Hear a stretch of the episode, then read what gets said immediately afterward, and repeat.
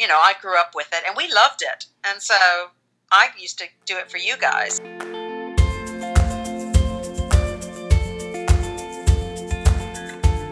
From Marcel Proust and his mad lines to Nigel Slater and hot buttered toast, we all have strong memories associated with food. I am Natalie Hatton. Welcome to A Recipe for Nostalgia, a show where we talk to chefs, food lovers and eaters about food, memory and childhood. I hope you enjoy the show. Today we talk to my mother. Now, a few notes before we begin. Firstly, my mum's accent. She's American, but she's lived in the U K for longer than she hasn't, for over thirty years. So she's slowly losing her American accent, and she regularly forgets what American words to use and uses the British word in place of them. But I'm sure using your power of deduction, you'll be able to figure out what she's saying. Secondly, the audio quality. We had a few problems with the software on my computer, so I just recorded her on FaceTime on my phone, but I'm sure you'll still be able to hear her just fine. And a little background to my mum. She and my dad, who's English, met in Boston and then moved to the U K right after they got married. So British food in the eighties was very much a different beast to what it is now, and it took some getting used to for her. When Dad and I started going out, it was just before, no, it was after we got married, and it was just before we moved to England. And we had some English friends that lived in Boston, and they invited us over for a curry. And it was must have been like an American-style curry. I don't even remember what it was, but I remember thinking, this is awful. I hated it. And they had made, it was kind of strange because they had made all these condiments to go on it. So they had raisins and sliced bananas and almonds and coconut, and you like sprinkled it on the top. It wasn't like what we have now. But anyway, it was really strange, and I remember thinking, ugh, couldn't stand it. And so when we came to England, you know, Dad loved curry, and he said, I'll cook you a curry. You know, it's not, it's, there's better curry, because I said, oh, I don't like it at all. Anyway, he cooked me a prawn curry, which I remember thinking was rather average. Really? Yeah. But anyway, we lived, you know, that's when we lived in Blackheath or in Lewisham. And in Blackheath, there was the, I think it was called the Moti Mahal or something like that. And it was a curry house with flocked wallpaper and the sort of um, funny electric uh, uh, lit-up paintings that were like a waterfall, and it had something that revolved behind that made it look like the water was falling. Anyway, we um, he said, well, let's go there for, you know, dinner one night. And we went, and I guess I went under duress. I didn't think I really probably didn't want to go. But I remember thinking, oh, this is okay. And so we kept going back, and every time I'd try something different. Anyway, then I totally got the curry bug. And we used to eat there probably two or three times a week. Really? We had no, we had no money, um, but we ended up, you know, eating out because we just I just loved curry.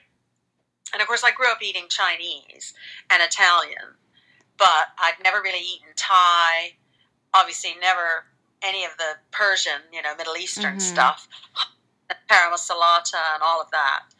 So, you know, I think my taste buds changed, and I had a better attitude towards trying new things and and uh, different spices. And, of course, now, I mean, you open my spice cupboard, and I've got all sorts of things. I've got za'atar and... Um, You're a pretty adventurous cook, huh? I like trying lots of different things. I like different cuisines, and I'm fascinated by, you know, how food is tied up with culture. And when I go places, you know, I want to try the local. I don't, I'm not adventurous in terms of eating like offal or butter or anything like that. But, you know, if there's a specialty, I'd like to try it. You like, chicken, yes, I lo- you like chicken liver patty. I uh, love, love foie gras. Yeah, you see, that, that's awful. Yes, that's true. But no liver. I mean, no... No liver, no, no kidneys, kidneys, no brains, no tongue. I don't think we you gave us particularly adventurous food when we were kids. Not when you were little. What did we eat when we were little?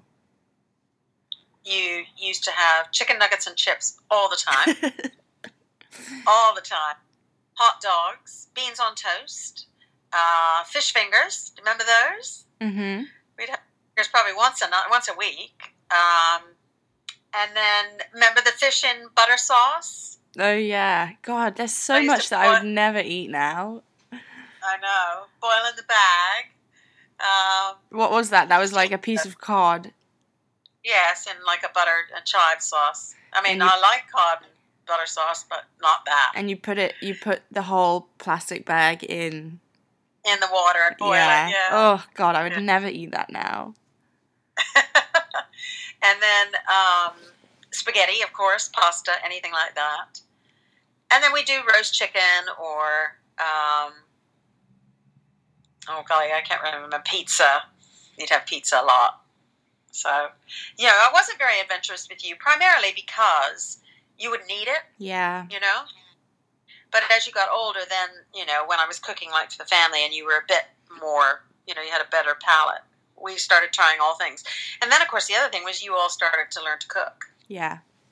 So, and I think when you cook, you start to appreciate, you know, flavors and tastes, and you know, like when you when you cook something really well or really badly, like you burn it or you overcook it, you know, like mushy vegetables. Mm-hmm. You know, I ate overcooked vegetables. Mm-hmm. So, you know, I think you you learn your your taste buds sort of as you experiment. You learn to try and, and appreciate new things. So, do you think?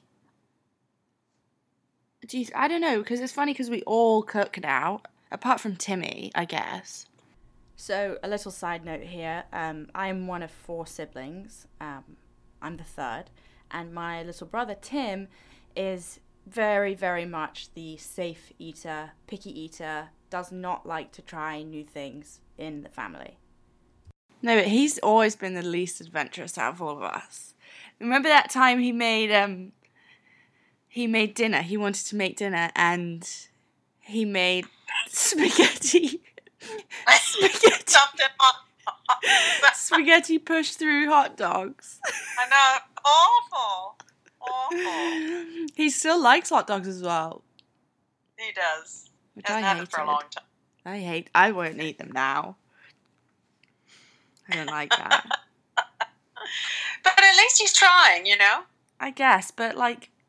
I don't know. There's so much that he, he will say no to.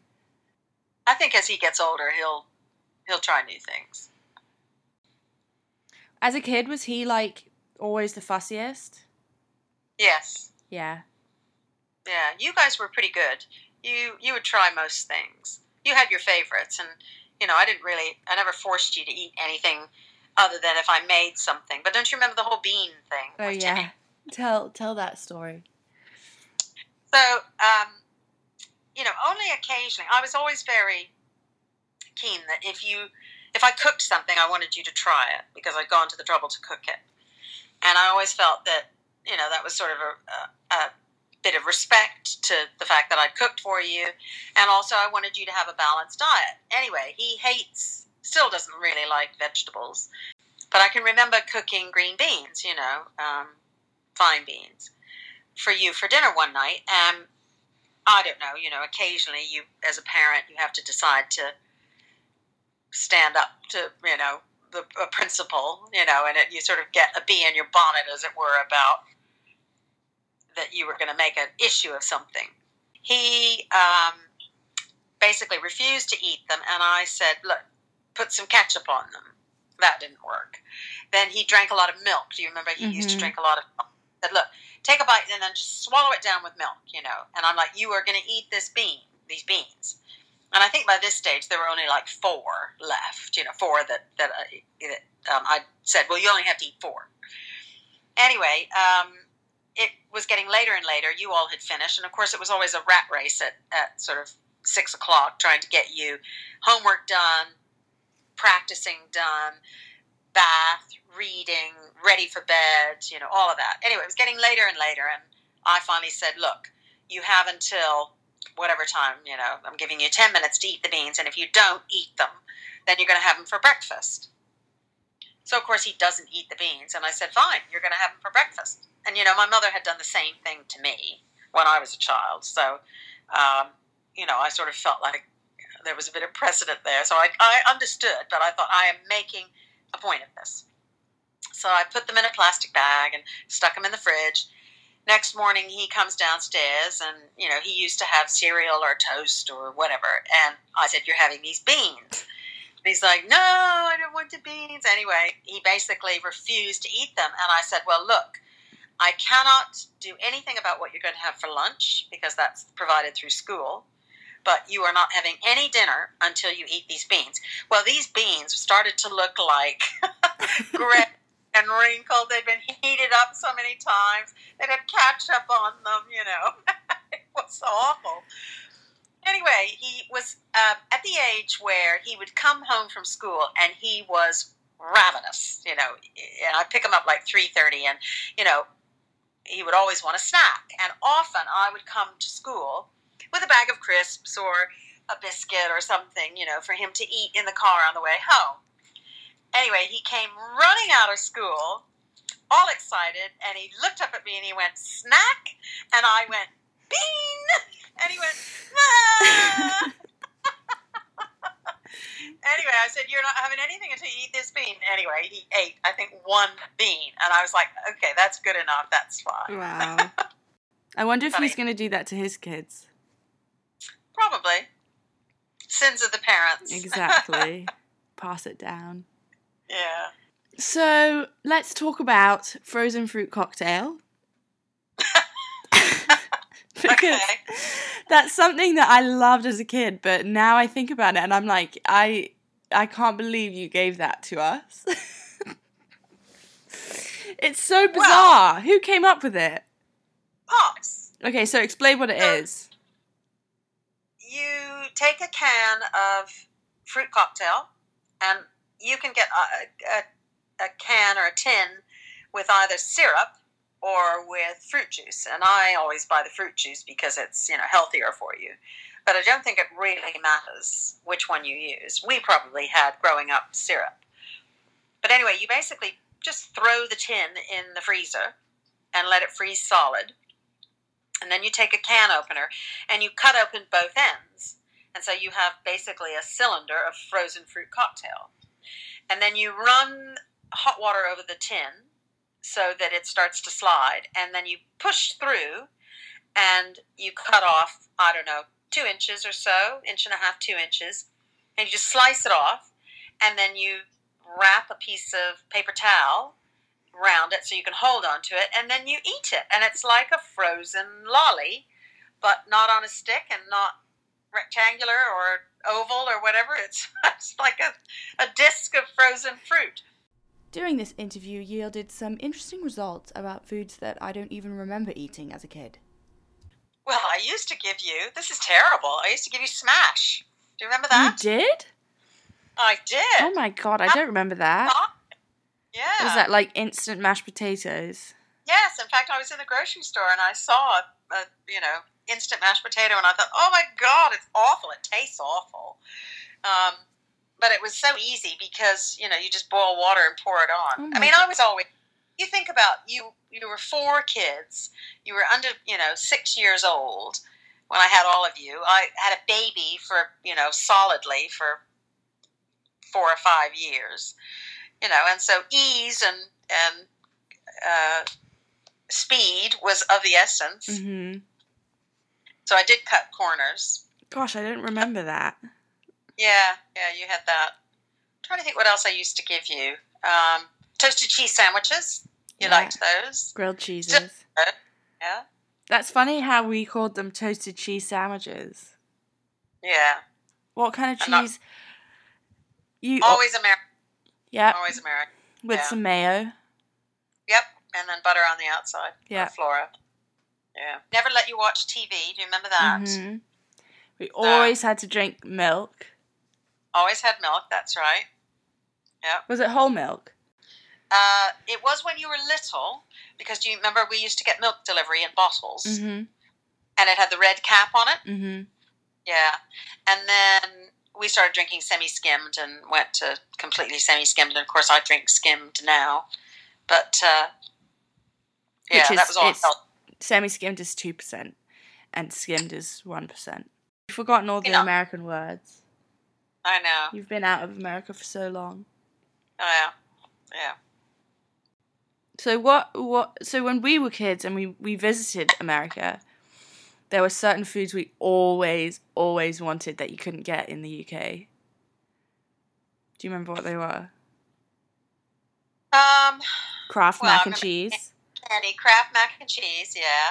Fruit roll-ups. Fruit roll-ups. I got years of fruit roll-ups, and I used to buy them by the box and bring them back. Um... But uh, Hamburger Helper. Hamburger Helper, yeah, gosh. I love Hamburger Helper. Cheeseburger, Cheeseburger macaroni. That was always that was always the, the meal you would make when you didn't have time or... Yeah. You would, I remember, I love it though. Honestly, I'll still eat it now. Yeah, yeah, it's good. It is good. Remember that time that we went, we were in Tulsa for Halloween? And we went to the zoo, and they had all those Coke Zeros. tell, tell the story about Christopher. Well, basically, they were doing a promotion, I think. And so they had supplied the zoo with, you know, millions of little cans of Coke Zero. And, of course, you guys... If it was anything free. Because you, and also, you never let us drink. You never let us drink soda. So no, I, I never bought Coke or any of that. So, of course, Halloween is, you know, you all rules are suspended. Um, and, I mean, he just, if it was free, he would take it. And he ended up with, I don't know how many. But, you know, he just... arms piled high. No, but do you remember he put them, he stacked them down the sleeves of his sweatshirt and down the legs of his pants as well. It's not even good. Coke Zero tastes horrible. I know, but it was free. Yeah. I can remember coming back from that, um, that evening, Halloween. Halloween, yeah. Uh, and you... all sat on the floor in Mimi's house and emptied your bags. I mean, you had a huge, huge haul of candy. And you would, um, you all, I think, if I remember, sort of organized it, you know, put all your sweets in the same pile if they were similar, and, you know, all your chocolate bars together and all your jelly beans together and whatever else you got. And then you started the bartering process. Oh, yeah. I'll give you that if you give me yours, you know. My mum has been out of the U K for so long, but we do come back to the States regularly when they come to visit me or on vacation. And there are some things that she now cannot live without from the U K. What do you make sure you bring over when you come? Um, I, buy, I bring P G, because I like P G. I don't care for American tea now. Like, um, Lipton's, I don't think is very good. You're a true Brit. I guess.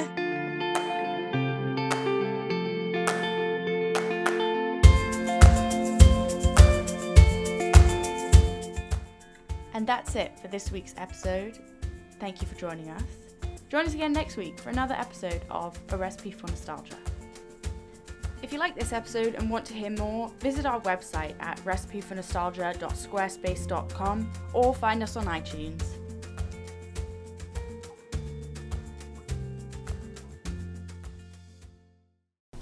This episode was brought to you by Landing Lion. Landing Lion is a website builder where you can create web pages with amazing precision. Whether you're a food blogger or you just like taking pictures of food, Landing Lion allows you to design a web page that fits your tastes best. It is easy to use and customizable to exactly what you want, or you can base your design off of one of their many pre-designed templates. It can be integrated with Facebook, Google Analytics, and MailChimp, and so many more, so it will fit right in with whatever existing platforms you're using. Visit Landing Lion dot com to get started today.